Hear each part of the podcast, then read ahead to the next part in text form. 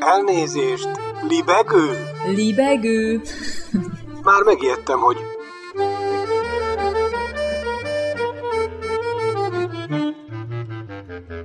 Üdvözlöm Önöket! Ez itt a Libegő újabb szellemröptető műsora. Balázs Attila vagyok, kívánok jó szórakozást!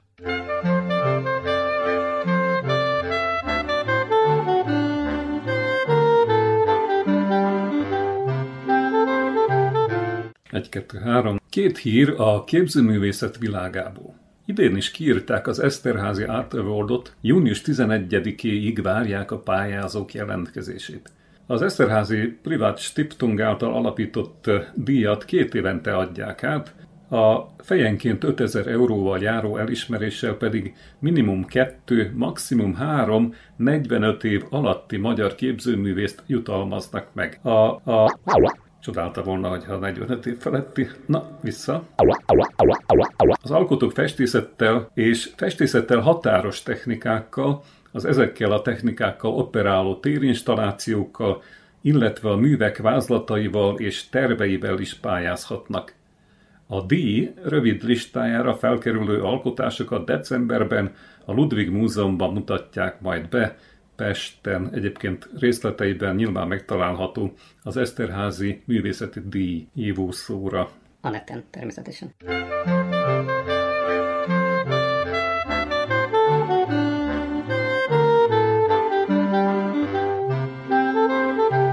Másik? Gubanc. Keserű Ilona egy festményével bővült a Párizsi Musée National d'Art Moderne Centre Pompidou gyűjteménye. Keserű Ilona 1933-ban született Pécsett, a második világháború utáni absztrakt művészet egyik legjelentősebb alkotója, az iparterve csoport tagja.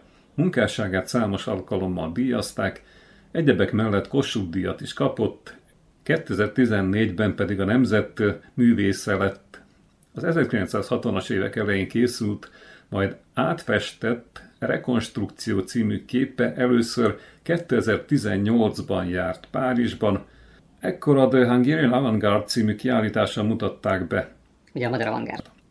A kép bekerülését a világhírű intézmény gyűjteményébe Rodika Stewart, a Párizsi Tajan aukcióház igazgatósági elnöke és a budapesti Kisterem galéria támogatta.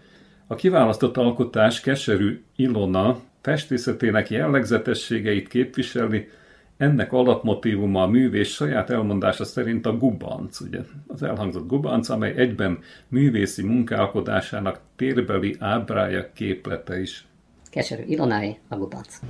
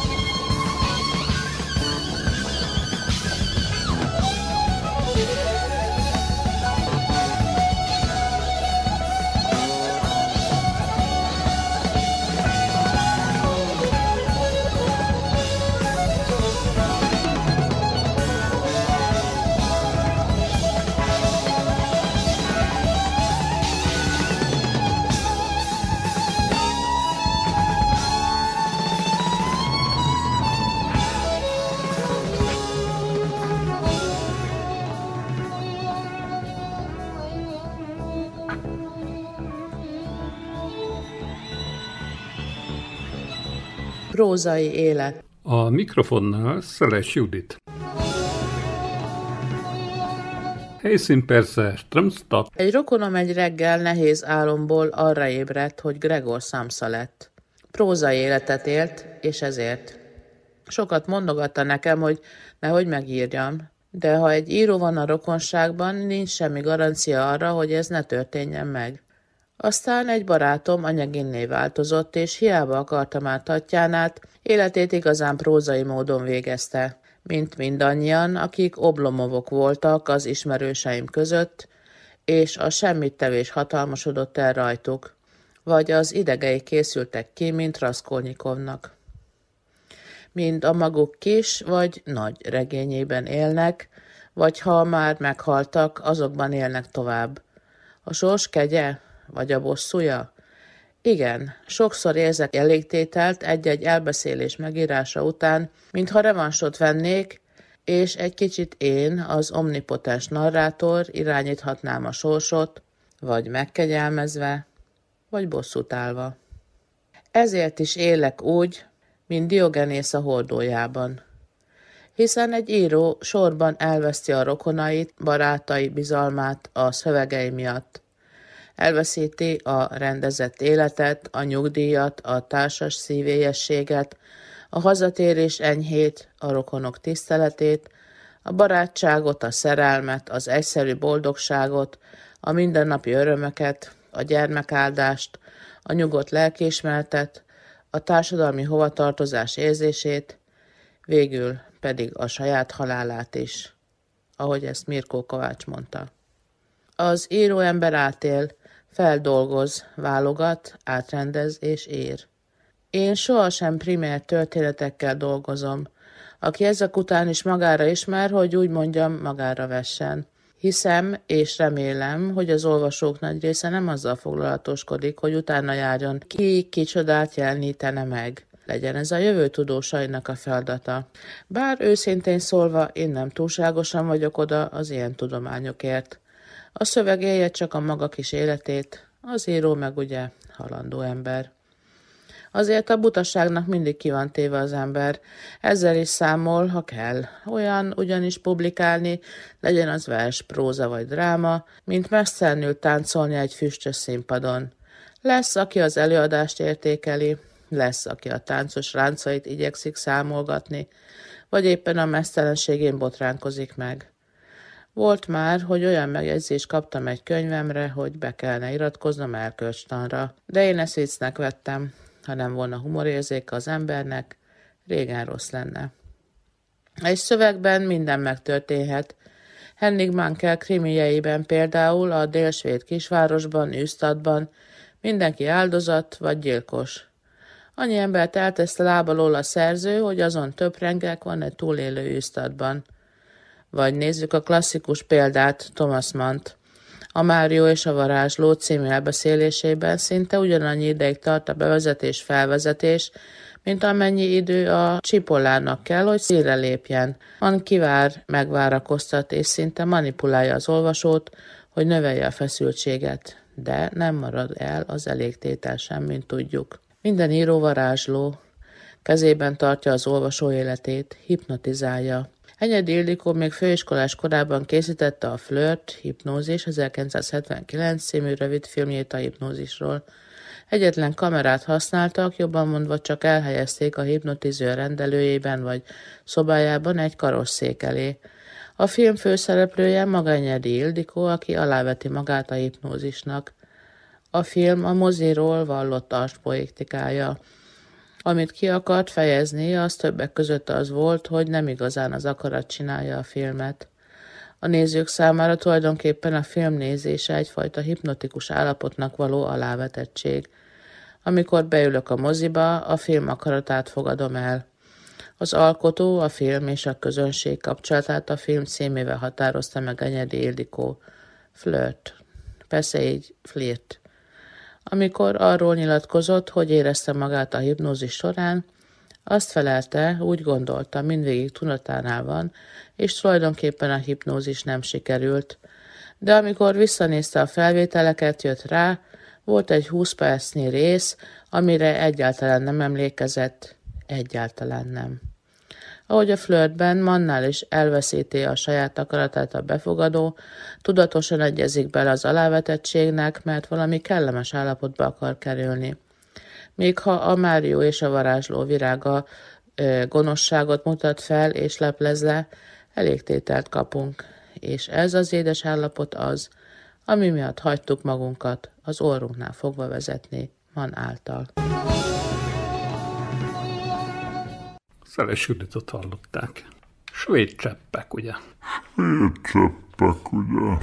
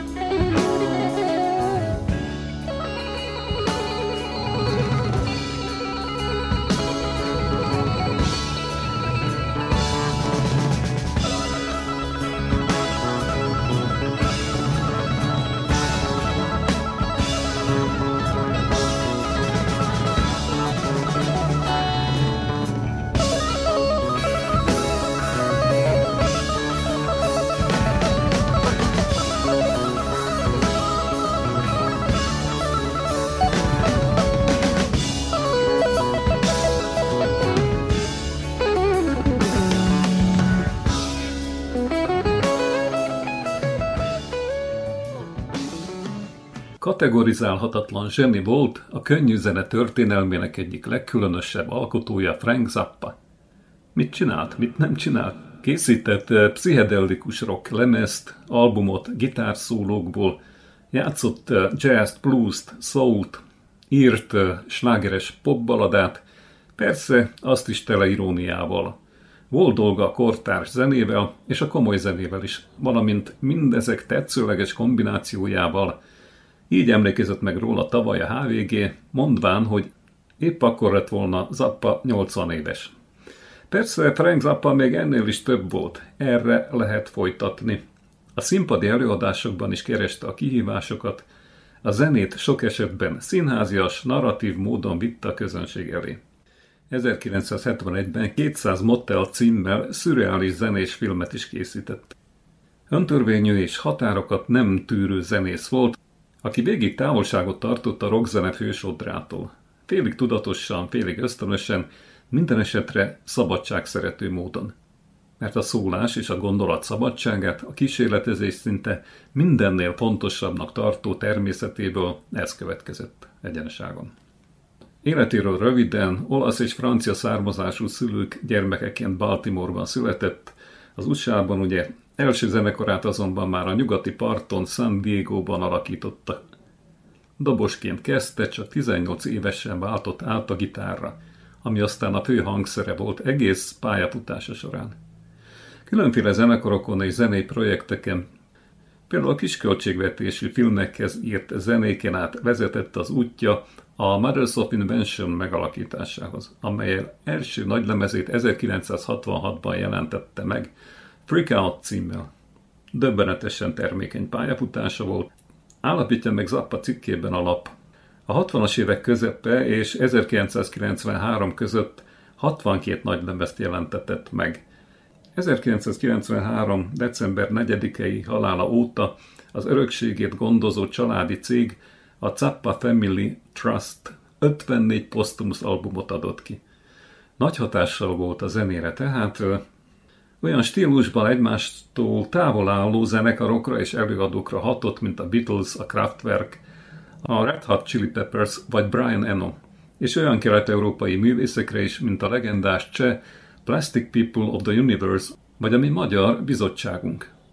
Ha már Magyarország szegeződik le, Járt Budapesten is 1991-ben fellépett az orosz csapatok kivonulását ünneplő rendezvény sorozaton a Tabánban, ugye Tavarisi Konyac. Ugye Tavarisi Konyac.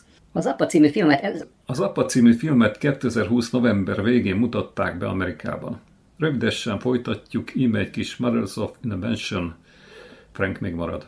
1, 2, 3, 4, 1, 2, 3, 4. Már megkérdeztettem volna egyébként, hogy van Szepe Szűcs Péter? Hát a Szepe az egy ilyen ragadványnév. Alapvetően Szűcs, ráadásul Szűcs P. Péter vagyok, de hogy a, a Szepe az így rám ragadt az évek során, és most már nagyon sokan a valós nevemet se tudják, csak Szepeként ismernek.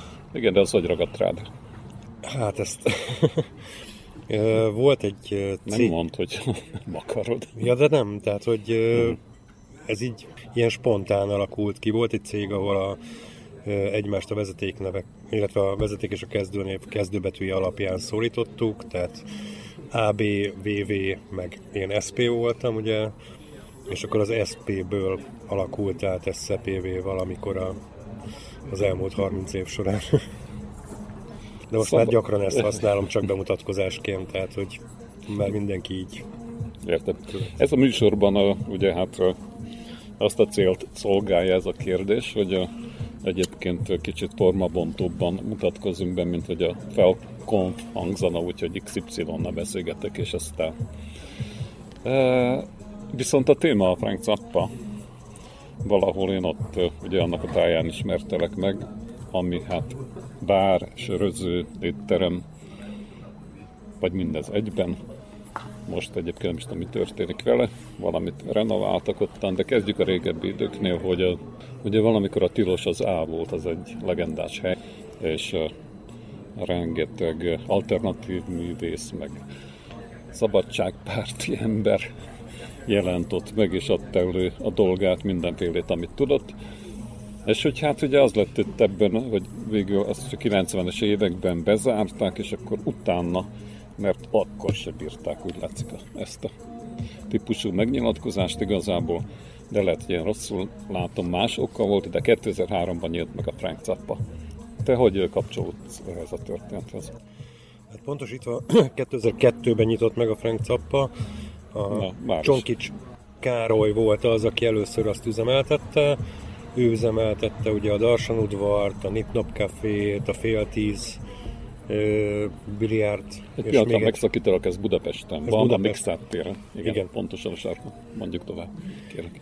és ö, több helyet üzemeltetett, és ilyen teljesen véletlenül kerültem a vendéglátással egyáltalán kapcsolatba, tehát én egy hülye közgazdász vagyok, azt megelőzően nagyon sok mindennel foglalkoztam, legutolsó valós munkám az egy könyvkiadót vezettem, és ott egy külföldi tulajdonos váltás miatt úgy döntöttem, hogy kilépek ebből a fajta világból, Mondjuk meg, mert a hallgató nem tudja, tehát könyvkiadó. Melyik?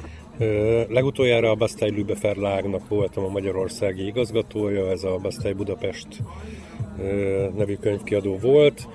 Ugye a Bastei Lübe az egy Németország második legnagyobb ilyen média konglomerátuma volt, akkor abban az időben rádióállomás, tévéállomás, meg könyvkiadó tartozott hozzájuk. Egy évben 890 címet jelentettek meg, tehát hogy nagyon nagyok voltak, és ennek a magyarországi kiadójának voltam én az igazgatója.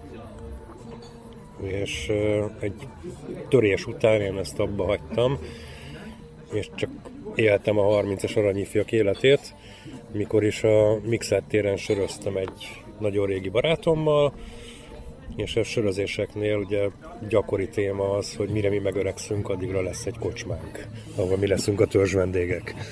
És hát a dömével is mindig ez volt a, a szavunk járása, és sörözünk a Mixet téren, mikor a ö, cappának az ajtajába megjelent egy lány, akit megismert a döme, ő a, az iPhone-nak tolmácskodott lent Taszáron, és lent Kaposvárot bérelt egy lakást, eh, ahol egy egyetemista lány eh, takarított, meg mosott rá, és ez a lány állt ott az ajtóba, oda hívtuk az asztalunkhoz, hogy mit keres itt, és mondja, hogy hát ő a cappának az üzletvezetője,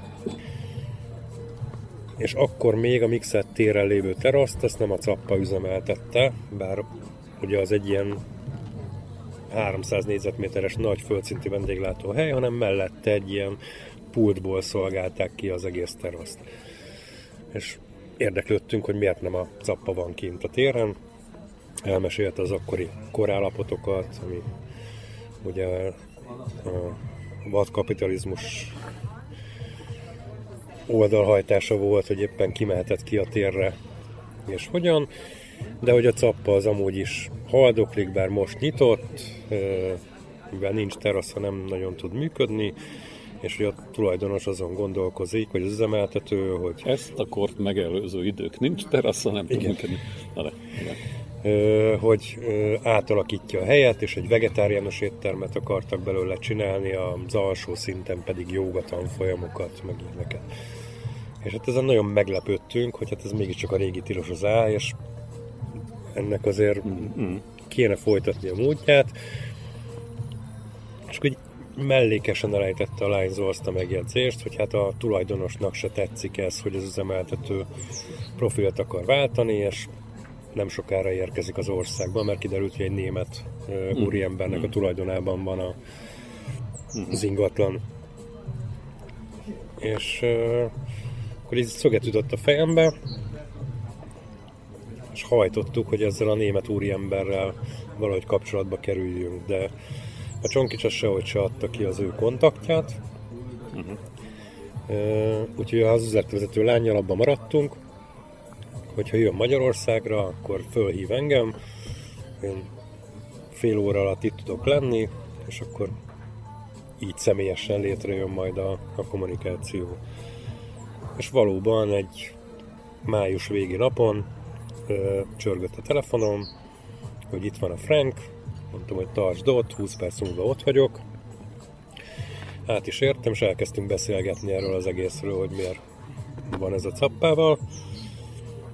És fél óra beszélgetés után fölhívtam a Dome haváromát, hogy te figyelj, van egy kocsmánk ezzel, mit kéne kezdeni. Tehát, hogy így teljesen az egyik.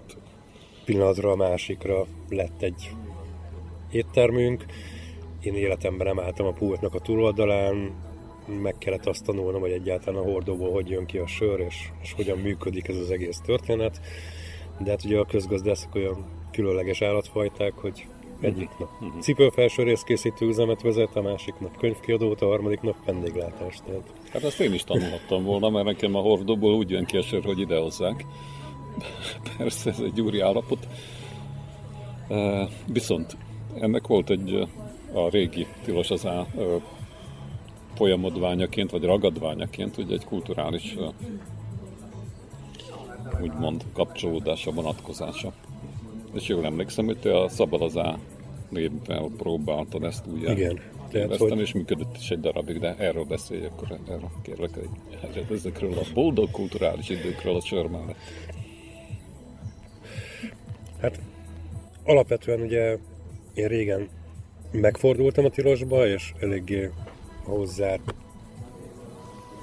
tartozott nevelésemhez, hogy azért is lettem olyan emberke, mert megfordultam ott, és nagyon sokat köszönhetem a régi tilososoknak, sőt, még a régi tilos üzletvezetőjével, a Floyd Bandival a mai napig együtt ultizom például. Mm-hmm. És először megtanultam a a vendéglátást, és helyre raktuk a cappát, de hogy végig az motoszkált a fejembe, hogy, hogy azért ez mégiscsak régen a tilos volt. És leültem a régi tilos alapítójával, a Vovával, illetve elég sok régi tilosos arccal Picit beszélgetni itt erről. tehát Vova. Vova német Vladimir, aki nevéhez kapcsolódik lényegében a tilosozá, és a mai napig ő vele kötik össze ezt a nevet. És elmondtam az ötletemet, hogy én a mai mostani fiataloknak szeretnék egy olyan helyet csinálni, amilyet annó ők csináltak nekünk, tehát hogy ami nagyon sokat adott nekünk, és a mostani fiatalok számára szeretnék, semmiképpen nem a a tirost akarom folytatni, hiszen az egy korszakról szólt, és azt már nem lehet visszahozni, és ezért jött ez a névválasztás is, hogy szabad az A, tehát hogy most már nem tilos az A, hanem most már szabad, mert túl vagyunk a rendszerváltás rögös útján, és azóta sok minden megváltozott. És akkor indult el ez a kedvez- kezdeményezés, lényegében 2009 októberében talán. És akkor meddig lehetett szabad? Hát én 2010 decemberében eladtam a cappát, viszont a cappával nem adtam együtt el a, a szabadozát, és a szabadozát azt tovább vittem a Nagy Diófa utcába a Grandiónak a pincehelységébe működött 2011. január 1-től a szabadozá, és 2013. februárjában kényszerültünk bezárni. Tehát összességében Mert? egy négy és fél éves Igen. életet élt. Mert miért zárd?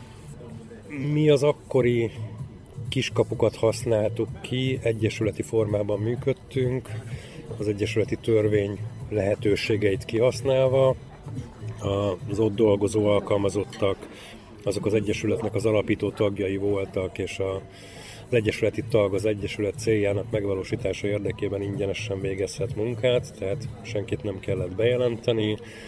A, az ott forgalmazott italmennyiséget az egyesület vásárolta, és a tagjai részére szabadon bocsájtotta, tehát nem pénzért árultuk a, az italt a szórakozó, nem szórakozó helyen, hanem inkább egy kis kulturális központ volt, hanem az italért cserébe elfogadtunk támogatást, de hogy senkinek nem volt rákényszerítve, hogy fizetnie kellett volna az italért. Magában a klubhelyiségben csak egyesületi tagok tartózkodhattak, tehát a fellépők, a, az irodalmi est résztvevői tőlem, mint az Egyesület vezetőjétől megkapták a tiszteletbeli tagi titulust, és aki pedig látogatóként leérkezett, az pártoló tagjává vált az Egyesületnek, kifizetett egy pártoló tagsági díjat, és ezért cserébe az Egyesület klubhelyiségében tartózkodhatott. akkor már bevezették Magyarországon a dohányzás tilalmáról szóló törvényt, amely a közforgalmú helyekre vonatkozott, de mivel mi nem voltunk közforgalmú hely, Tobacco ezért, ja, igen. Mint egyesületi klubhelység, nálunk továbbra is lehetett dohányozni például. És több hatósági ellenőrzésen estünk át, soha nem találtak ebbe a rendszerbe semmilyen fogót, tehát teljesen jól működött, egészen addig még egy szembelakó az ANTS-nél a dohányzás tilalmáról szóló törvény miatti jogsértésre hivatkozva jelentett fel minket, és az akkori az ingatlan tulajdonossal együtt úgy döntöttünk, hogy, hogy akkor ezt ebben a formában, mivel az az ingatlan többféle hasznosításban is működött, ezért nem veszélyeztetjük a többi funkciót azáltal, hogy egy hosszadalmas bírósági procedúrának tegyük ki a helyet, holott több ügyvéd is bejelentkezett, hogy szívesen felvállalná ezt a precedens értékű pert.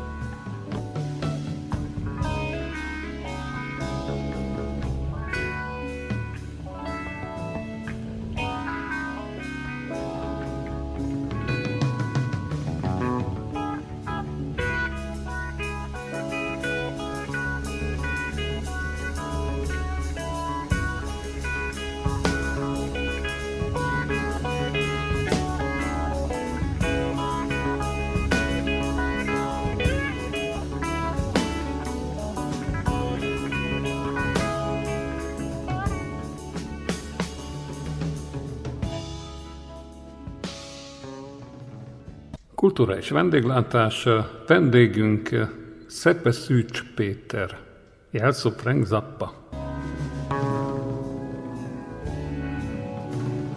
Egyébként visszaugorva egy picit a alternatív művészet, ez neked Frank Zappa zenéje az úgy, meg ugye figurája egyáltalán, hogy hogy jött le, vagy mit jelentett? Az egész munkásságát nem ismerem, de nagyon sokat hallgattam uh, Zappa zenéjét. Uh, én nagyon pozitív figurának értékeltem már akkor is, és ugye sajnálatos tény, hogy viszonylag korán távozott közülünk, és az ő életfelfogása, az ő hatalomhoz és mindenhez való hozzáállása az nagyon pozitívan hatott az saját én képemre. Jó, hát végül is ő valamiféle megtestesítője volt egy ilyen szabadságnak, vagy úgy mondjuk alternatív szabadságnak. De aztán jó van Ugye azt például nem tudom, tudod, de hogy miért lett Frank Zappa annak a helynek a neve? Hát azt tudom, hogy egyszer Frank Zappa ott járt. Igen, tehát 2001-ben, vagy 1991-ben volt a azt hiszem, hogy budapesti búcsú, vagy ilyen tabár rendezvény, ahol ő föllépett, és azt követően... a polgármester hív. Igen, a, a Demszki, aki egyébként törzs vendége volt a Tirosozának, meg az akkori hát nem is hatalmi, de szellemi elitnek a központi helye volt.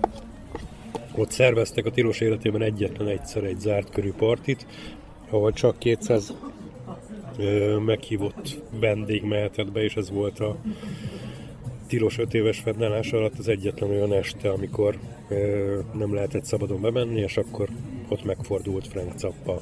Mm-hmm. És akkor innen adódott ez a névválasztás, ami miatt a német tulajdonos, aki egyébként szintén nagy capparajongó volt, és, és nagyon sok koncertet látogatott, ezért nevezték el végül a pirosozát meg cappának.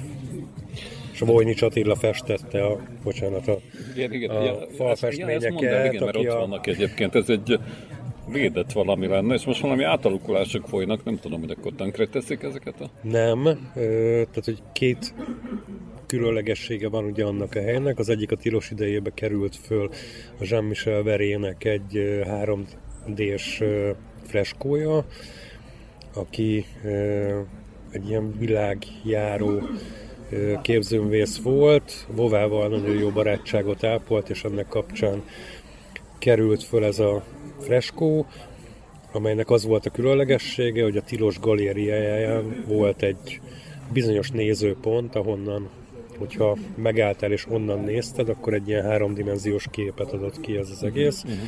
Ugye ez a galéria lebontásával megszűnt. Bocs, csak sajnos annyi, hogy nem eh, Frank Zappa muzsikál itt a háttérben. Próbál, próbáld egy kicsit túl... Ja, hogy kicsit hangosabban. Kicsit hangosabban azt. No. Elnézést el fogunk veszni. Igen.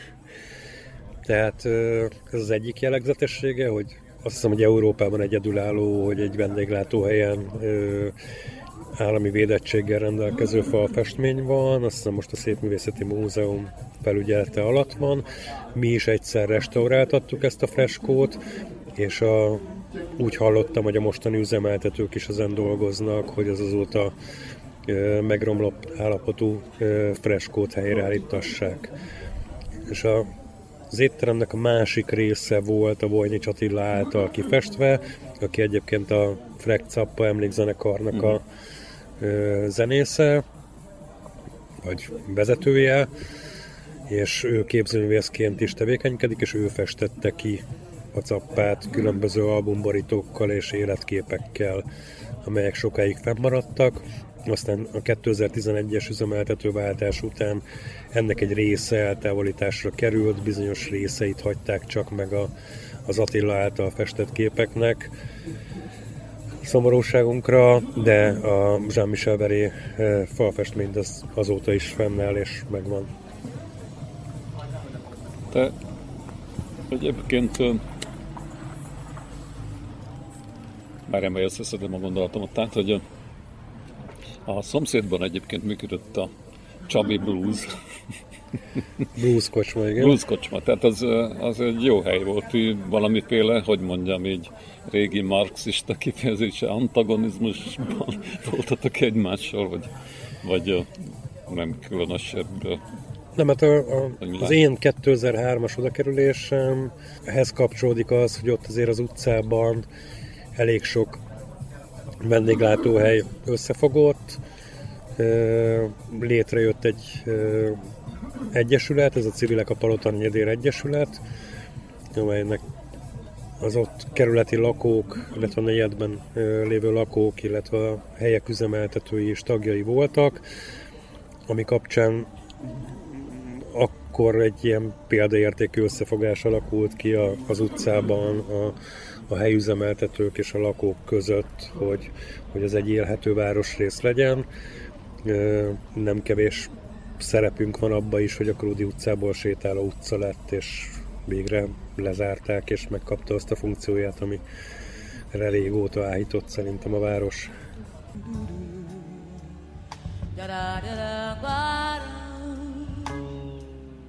Guararão, Guararão.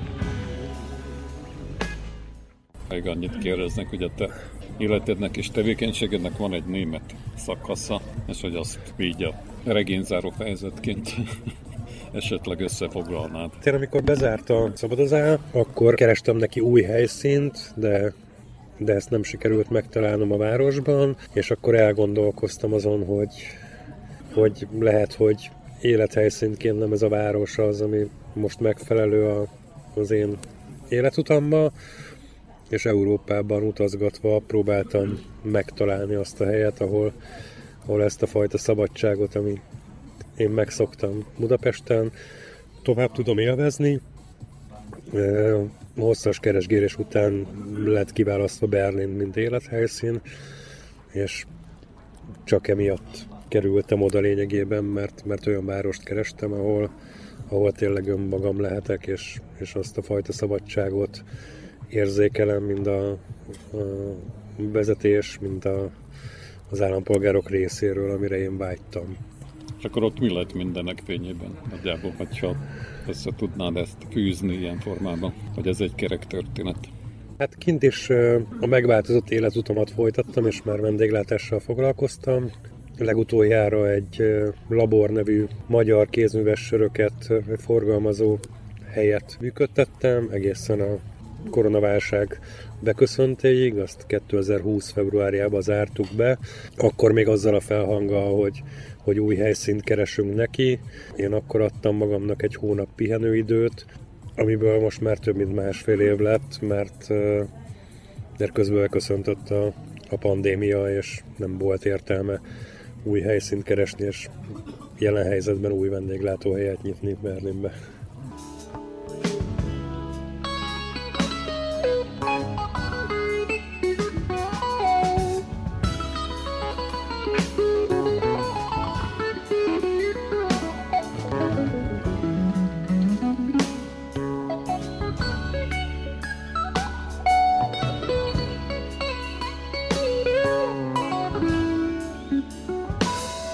Önök változatlanul a libegőt hallgatják, Kultúra és Vendéglátás című rovatunkban vendégünk volt Szepeszűcs Péter.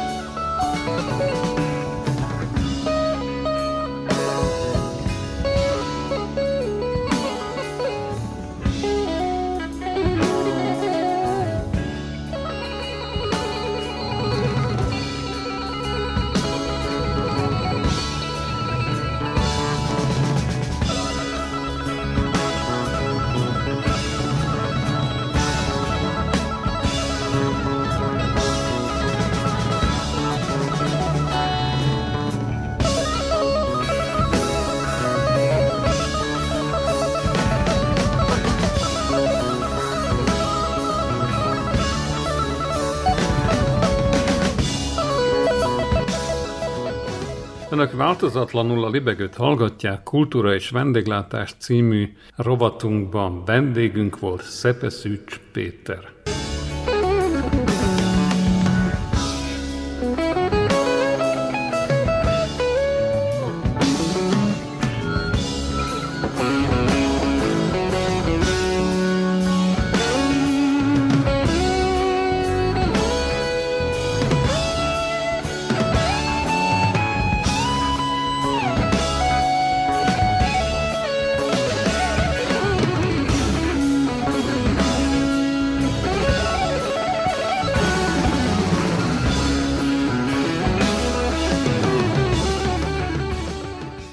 Libekünk lírai szakaszában versét Elmúger a szabadja. Versét Elmúger a szabadja.